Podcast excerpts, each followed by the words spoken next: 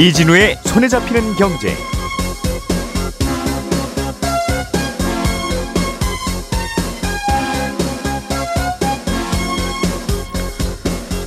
안녕하십니까 이진우입니다. 어, 지난 3월에 미국 소비자 물가가 1년 전보다 5% 오른 걸로 집계됐습니다. 약 2년 만에 가장 낮은 수준의 물가 상승률이 나오면서 미국의 금리 인상이 이제 끝날 가능성이 커졌다는 전망이 강해지고 있습니다. 지금은 65세 이상 노인 가운데 소득 하위 70%에게 매달 기초연금을 지급하고 있는데 이렇게 하지 말고 소득과 자산에 따라서 금액을 다르게 지급하자는 의견이 국회에서 나왔습니다. 이동통신사들이 5G 중간 요금제를 추가로 출시하고 있습니다. 조금 전에 말씀드린 뉴스들 그리고 그 뉴스가 갖는 의미를 자세하게 정리해 보죠. 4월 13일 목요일 손에 잡히는 경제 바로 시작합니다. 우리가 알던 사실 그 너머를 날카롭게 들여다봅니다. 평일 아침 7시 5분 김종배의 시선 집중.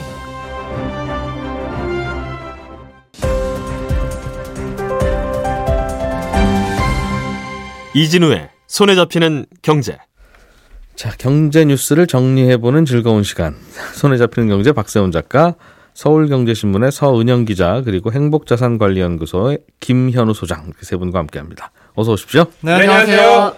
자, 미국 소비자 물가 지수 얘기부터 좀 간단히 듣죠. 네. 어, 남의 나라 물가긴 하지만 이게 어떻게 나오느냐에 따라서 어, 미국의 기준 금리에 영향을 주고 또 그게 우리의 금리에도 영향을 주고 네. 어, 그래서 관심을 안 가질 수가 없는데 어떻게 발표됐습니까? 5%요? 그렇습니다. 작년 3월에 비해 5% 오른 걸로 나왔는데요. 시장 전망치가 5.2%였거든요. 약간 전망치보다 낮았네요. 예, 좀 낮게 나왔죠. 음. 그리고 작년 2월보다 6% 오른 걸로 나왔던 전월 물가 지수보다는 1%포인트 낮게 나온 겁니다. 음, 전년 대비 5%라는 숫자는 근 2년 만에 가장 낮은 숫자이기도 한데요. 말씀하신 것처럼 우리가 미국 물가에 관심을 갖는 건 그래서 미국이 기준금리를 어떻게 할 거냐 여기에 대한 힌트 때문인데 예. 일단 시장에서는 5월에 한 번 더 0.25%포인트를 올릴 거라고 보고 있습니다. 그래도 그래도 네. 5월에는 한 번 더 올릴 것 같다. 그렇습니다. 왜냐하면 음. 전체 물가 지수는 상승폭이 좀 둔화되고 있는 게 맞지만 이건 작년에 너무 올랐던 국제 유가가 지금은 좀 떨어진 영향 때문인 거고 음, 변동성이 큰 이런 유가랑 식료품 가격을 제외하고 물가를 보면 여전히 오름세가 좀 계속되고 있거든요. 좀 많이 오른다. 네. 중고차 가격은 좀 떨어지고 있긴 한데 이걸 빼고는 나머지 물가들은 여전히 상승세예요. 특히 미국 물가 지수에서 큰 비중을 차지하는 게 주거비인데 이 예. 주거비가 여전히 떨어지지 않고 있습니다. 물론 주거비는 지표에 반영되는 게 실제보다는 좀 시간이 좀 걸리기 때문에 지표에 반영이 안 되는 걸 수도 있겠습니다만 지표로 확인이 되지 않은 상황이라서 여전히 금리 인상은 계속될 거다 이렇게 보고 있긴 합니다. 몇몇 굵직한 종목들 빼면 나머지는 물가가 아직 잔불들은 안 잡히고 있는 것 같으니 그렇습니다. 한 번 물 한 번 더 끼얹을 것 같기는 하다. 네. 그런 얘기죠. 한 번 더 올려서 네. 어, 큰불 잡혔으면 된 것 같기는 한데 그럼 저절로 잔, 잔불까지 다 잡히겠습니까? 어쨌든 음, 그렇게 보고 있고 네. 그러면 어, 어제 이런 물가 지수가 발표됐으면 주가는 좋았을 것 같은데 예, 예상보다 예상보다. 물가도 좀 덜 올랐고 그럼 금리도 생각보다는 뭐 빨리 인상을 멈출 가능성도 있고 네. 그런데 주가가 갑자기 장중에 하락을 크게 했더군요. 그렇습니다. 음. 어떻게 해석을 하고 있냐면 개장 전에 3월 미국 소비자 물가 지수가 나왔을 때만 해도 시장의 반응은 와우였거든요. 음. 그러면서 3대 지수 모두 상승 출발했는데 예. 말씀하신 것처럼 개장 이후에 상승세가 사그라들다가 어느 순간을 기점으로 훅 꺾여서 하락 마감을 했는데 그 훅 꺾인 시점이 FOMC의 3월 회의록이 공개됐을 때예요. 지난달에 FOMC 위원들이 모여서 무슨 얘기했는지 그렇습니다. 거기에 보면 예. 올해 말에 경기 침체가 시작돼서 실업률이 내년 초까지 가파르게 상승할 수 있다. 이런 내용이 들어가 있거든요. 음, 그리고 나서 2년 정도 침체에서 완만하게 회복이 될 거다. 음, 이렇게 경기 전망을 하고 있는 겁니다. 그러니까 경기 침체에 대한 우려가 커지면서 투자 심리가 좀 안 좋아졌다. 그러면서 하락 마감을 했다. 이렇게들 해석을 하긴 합니다. 참고로 어제 나온 회의록에 보면 미국이 5.25%까지 그러니까 지금보다 한 번 더 0.25%포인트 올리는 걸로 금리를? 최종 금리는 금리를 네, 그렇게 돼 있습니다. 이제 시장은 금리 걱정은 좀 덜하게 됐는데 네, 생각보다 경기가 빠르게 식고 침체가 길어질 거다 그렇습니다. 하는 걱정이 또 생겼다는군요. 그렇죠. 그러니까 지금 물가가 잡혔기 때문에 금리를 안 올릴 거라는 게 아니라 경기 침체에 대한 우려 때문에 금리를 못 올릴 거라는 우려가 커진 겁니다. 예. 아휴, 걱정 하나 지나가면 또 걱정이 오고. 음. 예, 서은영 기자님. 네. 음, 통신회사들이 중간 요금제라고 하는 걸 내놓고 있다던데 네. 이게 무슨 얘기예요, 이건? 예, 아마 기억하시는 분들은 작년 여름에도 냈다고 했던 것 같은데 뭐 또 내나? 뭐 이런 말씀 하실 수 있을 것 같아요. 근데 이게 제가 좀 히스토리를 말씀을 드리면 아, 5G 중간제 요금 중간 요금제 도입은 이번 정부 이 대통령 인 대통령직 인수위원회 시절부터 약속한 정책입니다. 어, 이 5G 요금제에서 저가와 고가 요금제 사이에 이 데이터를 뭐 한 30기가바이트 안팎으로 뭐 제공하는 이 중간이 없다. 그러니까 음. 이 중간 좀 채워줘라 이런 지적이 좀 줄곧 있었는데 싼 요금제는 데이터가 부족하고 네. 데이터가 넉넉하다 싶으면 요금이 너무 비싸고 그렇죠. 맞습니다. 음. 그래서 이 작년에 이통사들이 월 한 5만 원 선으로 20에서 한 30기가바이트 수준 정도 모바일 데이터 제공하는 요금제를 출시를 하기는 했습니다. 예. 아, 그런데도 여전히 소비자들이 통신비 부담 줄이기엔 좀 역부족이다. 이런 지적이 좀 많았고요. 지난 2월에 이 다시 한번 대통령이 이 문제를 좀 공론화를 합니다. 음. 그러면서 이제 과학기술정보통신부 장관에게 직접 이 가계 통신비 부담 줄일 방안 찾아와라. 이렇게 주문을 했고 네. 어, 3월에 좀 기억하시겠지만 이통삼사가 고객들한테 무료 데이터 제공하는 왜 이번 이벤트 펼쳤었잖아요. 그리고 이번에 이제 이 중간 요금제 추가로 나오는 것도 그 연장선상에 있습니다. 예. 어, 가장 먼저 지난달에 SK텔레콤이 한 30에서 100 기가바이트 구간 이 데이터 제공하는 중간 요금제를 추가로 발표를 했고요. 음. 어, LG 유플러스가 어제부터 일부 새 요금제 판매를 좀 시작을 했습니다. 이제 순차적으로 좀 상품 게시를 시작할 텐데 KT 같은 경우에도 이달 중으로 새로운 요금제 내놓을 것으로 예상하고 있고요. 이동통신회사 입장에서는 어차피 기지국 다 깔아놓은 거니까 마치 부페 식당 요금 그 음. 정하듯이 네. 이건 뭐 특별하게 원가가 더 들어가는 것도 아니고 덜 들어가는 것도 음. 아닌데 예, 어린이 아니면 성인 두 개만 있는 거 네. 청소년도 하나 만들어라. 네. 그 얘기죠. 네, 말하자면 그렇습니다. 음, 그러니까 소비자 입장에서는 뭐 선택지 하나 더 생기니까 나쁜 것 같지는 않은데. 음, 그렇죠. 근데 가격이 이제 싸졌느냐가 가장 이제 좀 관심사일 텐데, 어, 이번에 출시한 요금제는 이제 작년에 출시했던 것보다는 더 상위 구간 요금제입니다. 그래서 이제 더 데이터를 작년에 한 2, 30기가바이트짜리 상품이었다면 이제는 이제 한 2, 3, 30에서 100기가 사이 100기가바이트 사이의 구간의 이제 요금제들이니까 월 한 6만 원에서 8만 원대로 해서 더 비싼 상품들이긴 합니다.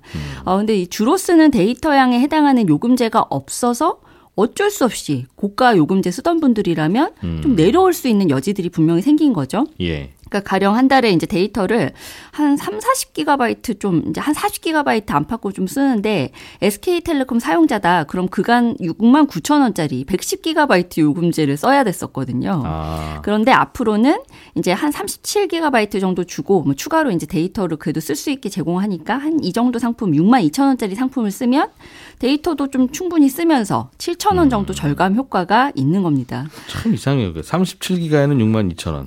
네, 네. 110기가면 6만 9천 원. 네, 맞습니다. 왜, 왜 이러, 이럴까? 좀 이해가 안 가죠. 이 부분 제가 좀 이따가 다시 한번 말씀드릴 텐데요. 예. 아, 그러니까 이게 타- 사실 뭐 이제 LG 유플러스만 그렇고 모든 이제 상품들이 좀 비슷비슷한데 어 이번에 또 이제 내놓은 상품 중에 좀 LG 플러스 같은 경우에 좀 눈에 띄는 게 온라인 전용 요금제 같은 걸 좀 내놨어요. 그래서 기존 요금제랑 이제 똑같이 이 데이터를 제공하더라도 한 30% 정도 좀 절감할 수 있게. 온라인에서 가입하고 약정하면? 아, 그렇습니다. 아, 그 대신 이제 약정은 필요가 없고, 약정 안 해도 30% 할인 혜택을 주니까, 이제 약정 안 하고 싶으신 분들한테는 좀 메리트가 있는 거죠. 근데 이제 오프라인으로 사실 이제 약정 할인 받으면 월 25% 정도 이미 할인이 정책, 할인 정책이 있으니까, 이제 뭐 이거 이용하고 계신 분들은 사실 뭐 큰 메리트는 없다고 보이는데, 어, 이런 상품들이 좀 새로 나왔다는 거. 그리고 어, 양사가 이제 데이터 제공량이 8에서 10기가바이트 정도, 10기가바이트 정도 되는 월 4만 원대 고령층 전용 요금제를 내놓은 점도 좀 눈에 띕니다.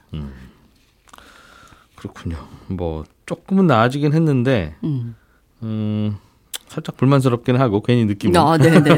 그렇죠. 그냥 만족하면 안 될것 어. 같은 느낌이 있죠. 딱히 뭐가 불만이라고 찍어봐 그러면 찍기는 좀 뭐하고 아무튼 요금제들이 왜 이렇게 만들어졌지 하는 느낌 정도만 네. 남아 있어요. 그 예. 점들이 이제 계속해서 지적이 나오는데 일단 이제 정부 이게 사실 이제 정부에서 먼저 주문을 해서 제작해서 나온 상품들이잖아요. 음. 근데 어 일단은 지금 뭐 정부 같은 경우에는 새 요금제 발표할 때마다 계속 보도 자료 내면서 이용자 요금제 선택권 넓어졌다. 뭐 통신비 인하 효과 누리게끔 이 요금제에 대한 홍보 강화하겠다 뭐 이런 식의 막 지금 홍보를 같이 하고 있습니다. 예. 그래서 특히나 이제 좀 이례적이었던 게 SK텔레콤이 지난달에 새 요금제 출시했을 때는 음. 이 과기정통부 장관이 직접 브리핑을 했어요. 그러니까 이런 것들 봤을 때, 어, 그럼 정부는 뭐 좀 이 상품들에 만족하고 있나? 뭐 이런 음. 생각도 좀 들죠. 그런데 이 시민단체 쪽에서는 역시 이제 우리가 무엇이 불만인지 잘 모를 때이 음. 진짜 불만이 뭐 어떤 불만을 가져야 될지 좀 답을 제시해주고 있는데 가령 뭐 이렇습니다. 일단 어, 새로운 요금제 출시로 혜택 누리는 사람들이 너무 일부에 불과하다. 그러니까 4세대 이동통신에 해당하는 이제 LTE 가입자나 이미 5G 중저가 요금제 쓰던 사람들이라면 사실 이번에 뭐 나온 게 별 효과가 없다라는 얘기를 하고 있는데 음. 이게 무슨 얘기냐면 일단 첫째로 이제 기존 요금제의 월 정액 요금과 데이터당 단가를 낮추는 게 이제 정말 이 실질적인 통신비 부담이 줄어드는 건데 음. 이 선택지만 늘려놓고서는 이, 이 이게 다 됐다고 하는 게 말이 되냐라는 얘기입니다. 지금 일리가 있죠. 일단 근데 통신회사 입장에서는 네. 아니 왜 싼 요금 비싼 요금 저 두 가지밖에 없냐 가운데 요금 좀 내라 그래서 네. 가운데 요금 냈더니 뭐 가운데 요금만 내고 있어 지금 다 양쪽도 좀 조정을 좀 해야지라는 그, 거라서 그렇죠, 그렇죠. 네. 그래서 이게 이제 적은 데이터를 제공하는 중저가 상품일수록 데이터당 단가가 비쌀 수는 있죠. 이제 우리가 이제 상식적으로 생각을 했을 때. 그런데 네. 이 단가 차이가 너무 큰 게 이제 괘씸한 겁니다. 그러니까 음. 가령 이제 데이터를 한 달에 이제 12기가바이트 제공하는 LG 유플러스 상품이 5만 5천 원 요금제 가입하면 어, 이 데이터 1기가바이트당 가격이 4,500원인데 아까 예. 말씀하신 이상하죠. 그러니까 이게 한 달에 8천 원 더 내고 한 단계 더 높은 요금제 쓰면 1기가바이트당 가격이 1,260원이 됩니다. 그러니까 뷔페 식당 이- 기왕 밥 해 놓은 거라니까요 이게 네, 뭐 원가가 맞아요. 따로 있는 게 아니라 네, 맞아요. 그래서 이게 이제 통신사들 입장에서는 기왕이면 몇천 원이라도 더 내고 더 비싼 음. 요금제를 팔고 싶은 게 이유겠지만 이 통신비 한 푼이라도 아끼고 싶은 소비자들 입장에서는 이게 뭐냐 이 가격 정책이 좀 납득하기 어렵다 이런 얘기를 할 수밖에 없는 거고요. 음. 아, 특히나 이제 시민단체들은 이제 LTE 이동통신망 투자 좀 어느 정도 이제 끝났잖아. 그러니까 그거 요금 이제 그거 감안해서 이제 좀 비싸게 지금까지 월 정액 요금 팔았는데 예. 이제 이제 그것은 끝났으니까 좀 낮출 유인도 좀 있지 않냐 이런 기대들을 좀 하거든요. 그런데 일단 이제 통신사들 얘기는 아직 5G 투자 안 끝났어요. 라는 얘기를 일단 하고 있습니다. 그리고 두 번째로는 이제 아까 말씀하신 것처럼 훨씬 더 싼 요금제 한 20기가바이트대로 3만 원대 요금제 정도 나와야지 네. 정말 이 돈 아꼈다는 느낌이 들지 않겠냐 이런 음. 지적들이 그 전에도 좀 줄곧 나왔었는데 예. 이번에는 좀 이게 포함이 안 됐고 LG 플러스 같은 경우는 하반기에 한번 출시 검토해 보겠습니다 이런 입장을 내놓긴 했습니다. 음. 요금제 이상한 것도 이상하고 소비자들도 그래서 알뜰폰 만들어 줬잖아요. 아, 네. 근데 왜 알뜰폰 가입은 안 하시고 음. 다 똑같은 망 쓴다는데 네. 근데 왜 자꾸 아 그런데 여기 가서 깎아달라 그래요? 네, 그런데 이제 사실 이 이통 3사의 서비스에 좀 불만 가진 고객들이 실제로 좀 알뜰폰으로 많이 이동을 하시긴 한 모양입니다. 그러니까 음.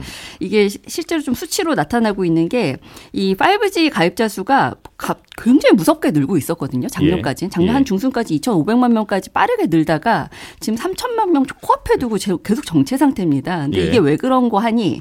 그러니까 LTE 서비 알뜰폰 같은 경우는 LTE 서비스가 중심 이잖아요. 예. 근데 딱 봤더니 알뜰폰 가입자가 많이 늘어난 거예요. 그 사이 좀 유의미하게 지금 한 전체 이통사 이용자 수의 한 17% 정도 지금 알뜰폰으로 유입된 걸로 지금 파악하고 있는데 음. 어 이게 이제 이통사를 그냥 이통 3사 그대로 쓰려면 이제 이 5G 서비스는 만족스럽지가 않은데 음. 이 비싼 요금제 내면서 이 5G 요금제 써야 되고 그러니까 이 불만 가진 사람들이 적극적으로 이제 알뜰폰으로 넘어간 거예요. 그런데 이번에 좀 중간 요금제 이렇게 좀 추가로 나와서 가격 선택권이 좀 넓어지면 그러면 좀 5G 이용하러 오는 다시 돌아오는 고객들 좀 있지 않겠냐? 이게 예. 좀 이통사들의 좀 기대긴 합니다. 그래서 5G 쪽으로 올 수는 있을 것 같다. 네. 알겠습니다. 복잡한 어, 휴대폰 요금 이야기 잘 들었고요. 어, 김현우 소장님, 네. 어, 이것도 만만치 않은 이슈네요. 네. 기초연금제도 네. 노인들에게 매- 매달 생활비까지는 아닌 것 같고 음. 용돈보다는 조금 더 많을 수 있을 것 같고 네. 그 정도 돈 드리는 거죠. 네. 32만 원 정도입니다. 지금. 예. 네. 지금은 지금은 소득 하위 70% 네. 상위 30% 빼고 다 드리는 거죠. 그렇죠. 기준은 예. 그런데 사실은 딱 70%는 아니고 음. 요 정도면 소득 하위 70% 되지 않을까 싶은 수준의 그런 느낌의 구간에 네. 드리는 거예요. 그렇습니다. 음. 어떻게 좀 바꿀 필요가 있다고 정부가 보고 있는 겁니까? 아, 요게 이제 국민연금을 개혁하는 연금개혁특별위원회 여기서 지금 다루고 있는데 사실은 기초연금은 세금으로 지급되기 때문에 국민연금하고는 사실 재원이 전혀 다릅니다. 그런데 이제 노후 소득 보장 차원에서 지급되는 공적연금이고 또 기초연금에 따라서 국민연금 수령액도 일부 연동돼서 결정이 되거든요. 그래요? 그래서 예, 한꺼번에 다루는데 음. 아, 이게 1988년에 국민연금이라는 게 생기다 보니까 이게 사실 역사가 길지가 않습니다. 그러다 보니 고전 후로 해서 중년층에 접어드신 분들은 이 노후 생활 보장이 안 되는 경우가 많았었죠. 국민연금을 가입 못 하셨거나 네. 가입했더라도 가입 이력이 짧아서 노후 대비가 안 되시는 분들을 좀 도와드리자라는 차원에서 계속 발전해 와서 기초연금이 지금의 모습으로 바뀌게 된 건데 네.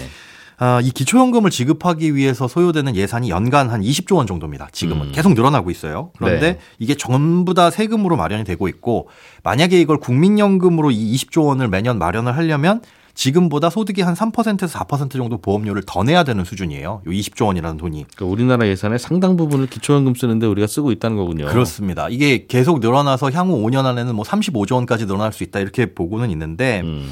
아, 그만큼 어찌 보면 국민연금 가입자들의 보험료 부담을 덜어주는 셈인 거죠. 이걸로 국민연금 보험료를 냈으면 우리가 3%에서 4% 정도 보험료 더 내야 되는데 음. 아, 그거 아니고 세금으로 충당해 주니까 즉 네. 세금이 국민연금에 들어가진 않지만 기초연금이라는 보완적인 제도에 돈이 들어가다 보니 음. 국민연금 가입자들의 부담을 그렇게 줄여주고 있는 거 아니냐. 그래서 국민연금 개혁을 다룰 때 이게 하나의 큰 틀에서 다뤄지고 있는 겁니다. 설명하신 대로 큰 연결고리는 없는 것 같아요. 네. 없는데 근데 기초연금을 네. 기초연금을 처음에는 그냥 뭐 대선 공약이니 해서 네. 어, 표 얻으려고 만들긴 했는데 그렇죠. 빠르게 노인들도 늘고 있고 쓸돈도 많아지고 네네. 그리고 노인들도 예전에는 뭐 연금도 없고 아무것도 준비 안 되신 노인들이 너무 많았는데 그렇죠. 요즘에는 꽤 노후 준비된 분들도 있으니 점차 늘어나죠. 뭐 이런 분들까지 드립니까? 아무리 약속은 그렇게 했어도 네. 좀 이제 제도 바꿔 봅시다.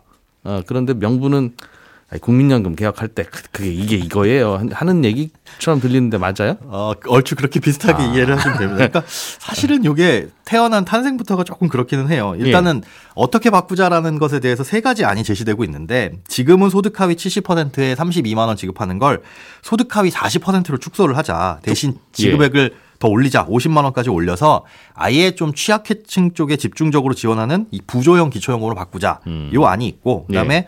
국민연금 두 번째는 국민연금 수급액의 부족분. 그러니까 국민연금 수급하시는 걸 봐서 어, 어느 정도 부족한 분들은 기본적으로 기초연금으로 메워주자. 음. 그래서 최소한 일정 금액 이상은 연금을 받을 수 있게 만들자 하는 최저보증연금.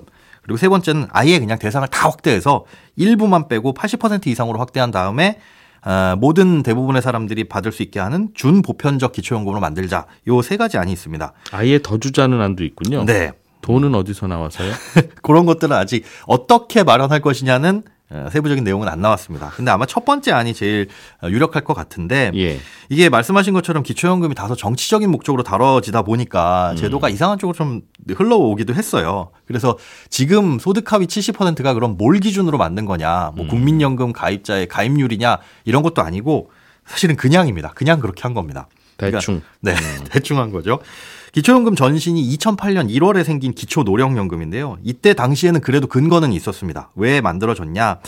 국민연금 재정이 안 좋다라는 얘기는 이때부터 나오긴 했었는데 그러다 보니까 국민연금의 소득 대체율을 60%에서 50%로 낮춘 다음에 음. 점차 점차 낮춰가서 40%까지 조정하기로 이때 결정을 했습니다. 예. 그런데 요 과정에서 소득 대체율이 낮아지다 보니까 연금이 덜 지급되잖아요. 음. 그러니 이렇게 갑작스럽게 60%에서 50%로 낮아지면 그 취약하신 분들이 더 힘들어질 수 있으니까 이때 소득 보전의 목적으로 10만 원 정도씩을 지급하기로 결정을 했습니다. 음. 근데 최초엔 여당에서 소득 하위 60% 분들에게 드리자라고 했는데 어, 몇 달 있다가 야당에서 70%까지 드리자 해가지고 그냥 70%로 결정되고 지금까지 온 거거든요. 이게 처음에 국민연금 개혁할 때 국민연금 개혁하면 너무 고통스럽고 마음이 아프니 네, 그러면 기초연금이라는 걸 새로 마련해서 드리겠습니다라고 했는데 그랬습니다. 근데 기초연금은 오케이 국회에서 합시다 네, 해놓고 국민연금 개혁은 근데 안 하고 슬쩍 넘어가는 바람에 네 소득 대체율만 살짝 만졌죠. 그래서 어떤 정치인이 그 쓴 약이랑 사탕 두 개 갖다 놓고 네. 그 이거 이 약 드시고 사탕도 한번 드세요 그랬더니 약사발은 엎어버리고 사탕만 먹었다는 그 얘기죠. 네, 맞습니다. 그 사탕이 구- 기초연금이죠. 그게. 맞습니다. 음. 근데 이 기초연금이 그럼 왜 그때는 10만 원으로 정해졌냐를 보면 국민연금 전체 가입자의 3년 평균 소득액을 A 값이라고 하거든요. 음. 그 A 값의 5% 정도로 라고 해가지고 그때 정해진 게 10만 원이었어요. 그러니까 일부 근거는 있습니다. 소득 대체율 10% 줄어드니까 요거 5%좀 맞춰주자 였는데 이게 선거 때마다 공약으로 다뤄지면서 우리는 20 드리겠습니다. 아, 우리는 30 드리겠습니다. 우리는 40 드리겠습니다 하면서 지금까지 올라온 거거든요. 예. 이랬던 거를 이제 국민연금 개혁에 맞춰서 지난번엔 약사발 엎었으니까 예. 이번에 적절한 지급 대상 가르고 지급액도 조정하자라는 논의를 지금 좀 줄여보자. 네 그렇습니다. 어, 1년 반 전에는 둘 다 여야가 모두 다 올리자고 해놓고 선거 앞두고 그렇죠. 근데 이게 또 시간이 지나서 또 선거 앞두게 되면 또 어떻게 될지 모르겠습니다. 선거 끝나고 보니까 갑자기 이건 좀 줄여야 될 것 같은 모양이에요. 그렇죠. 예산이 많이 나가고 있구나라는 생각이 드는 거죠. 알겠습니다. 어, 기초연금을 드릴 때 국민연금 수령액이 좀 많으면 네. 이걸 좀 깎거나 뭐 그런 게 있나 봅니다. 이것도 좀 손보자는 얘기가 같이 나오는 것 같던데. 그렇습니다. 그 국민연금 연계 감액제도인데 예. 국민연금 수령액이 기초연금액의 1.5배를 초과하면 국- 이 기초연금액이 점차 감액됩니다. 음. 그래서 많이 감액되면 절반 수준까지 깎이게 되는데 이 감액제도 때문에 일정 구간 이상 국민연금을 내느니 그 기초연금액의 1.5배 그러니까 40 한 4만 원, 48만 원 정도가 되는데 그 정도 이상으로 국민연금을 받을 정도가 되면 차라리 국민연금 안 내는 게 더 유리하다. 왜? 더 내면은 어차피 기초연금 깎여서 나오니까 아하. 연금보험료 덜 내는 게 임의가입자한테 유리하다라는 얘기들도 많이 있었어요. 예. 아, 그런데 이 감액제도 둔 취지 자체가 이 세대 간 이전의 공평성을 두기 위한 거거든요. 그러니까 자녀 세대에서 노령 세대로 소득이 이전되는 걸 세대 간 이전이라고 하는데 이게 세대 간 이전 같은 경우에는 세대 간의 사회적인 부양 계약이, 계약이기 때문에 어떤 노령이든지 어, 이 사회적인 약속에서는 배제돼서는 안 된다라는 게 원칙이에요. 근데 국민연금 같은 경우에는 돈을 낸 사람만 그 혜택을 받는 거고 음. 오히려 삶이 팍팍하고 자녀들 수가 많아서 이런 거 준비 못 하신 분들은 그 틀에서 벗어나다 보니까 음. 기초연금이 이런 세대 간 이전의 공평성을 유지하는데 보탬이 된다 해가지고 국민연금 좀 깎자였거든요. 그런데 향후에 국민연금이 좀 개편되면서 음. 어, 세대 간 이전이 좀 균등해지게 되면 이런 제약도 좀 없애는 게 맞지 않느냐라는 견해도 나왔습니다. 그러니까 국민연금 넉넉히 받으시는 분은 기초연금 좀 덜. 드릴게요. 네. 그, 그, 런 취지였는데. 그렇죠. 이제 국민연금이 보편적으로 개혁이 되고 어떤 방향으로 개혁이 될지 모르겠지만은 국민연금이 다들 넉넉하게 받아갈 정도로 좀 균등하게 퍼지면 음. 요것도 좀 손을 대야 되지 않느냐. 그럼 안 깎는 걸로 네, 안 깎는 걸로. 넉넉히 받는데 더 넉넉히 드리자는 대신 이제 거예요? 그, 그 넉넉, 이, 못 드렸던 부분을 뭐 음. 취약계층에 집중적으로 드린다거나 하는 논의가 이어지는 거죠. 그러니까 정확히는 어떻게 달라질지 아직은 모르겠지만 국민연금 개혁하고 같이 포괄적으로 음, 달라지게 될 것 같습니다. 그러니까 예전에는 기초연금을 좀 드릴 필요가 있을 만큼 빈곤한 노인들이 많았는데 네. 요즘엔 빈곤한 노인들이 꽤 줄고 있으니 이거에 맞춰서 좀 줄여보자. 그렇죠. 음, 그런 것 같군요. 네. 선거철 다가오기 전에 빨리 해야 되겠어요. 박 작가님. 네. 이번 달부터 은행에서 한 달짜리 적금이 가입이 가능해졌는데 생각보다 인기가 없다 이런 뉴스가 있나 봐요. 그렇습니다. 이자는 그 보통 한 3% 중반이 되긴 하는데 예. 뭐 많이 주는 곳은 6%를 주기도 해요. 음. 그런데 이거 잘 들여다 보면 6%가 기본 금리가 아니고요. 은행에서 해달라는 거 이것저것 다 해줘야 6% 주는 거고요. 음. 한도가 또 최대한 뭐 한 30만 원, 어떤 곳은 50만 원 정도예요. 제가 계산을 좀 해보니까 최고 6% 금리 주는 곳 한도가 30만 원인데 한 달 만기 이자가 새우 1,269원입니다. 그러니까 물론 30만 원 한 달 맡기고 1,200원 정도 이자 받는 것도 나쁘진 않은데 음. 이런저런 함정이 있고 약간의 미끼도 있으니까 요거 좀 홍보할 때한 조심해서 달짜리 가입하시라는 겁니다. 한 달짜리 적금이면 가입하고 다음 달에 찾는 겁니까? 그렇습니다. 그게 무슨 적금이에요? 그냥 정, 한 달짜리 정기예금이지. 아 그런 거 그렇게 그런 게 거의 맞죠? 바뀌었습니다. 예. 아 근데 그런 그런 것도 적금이라고 부를 수 있었다. 그렇습니다. 음, 좀 이상하긴 한데 알겠습니다. 예, 서은영 기자, 김현우 소장, 박서훈 작가였고요. 저는 내일 아침 8시 30분에 돌아오겠습니다. 이진우였습니다. 고맙습니다.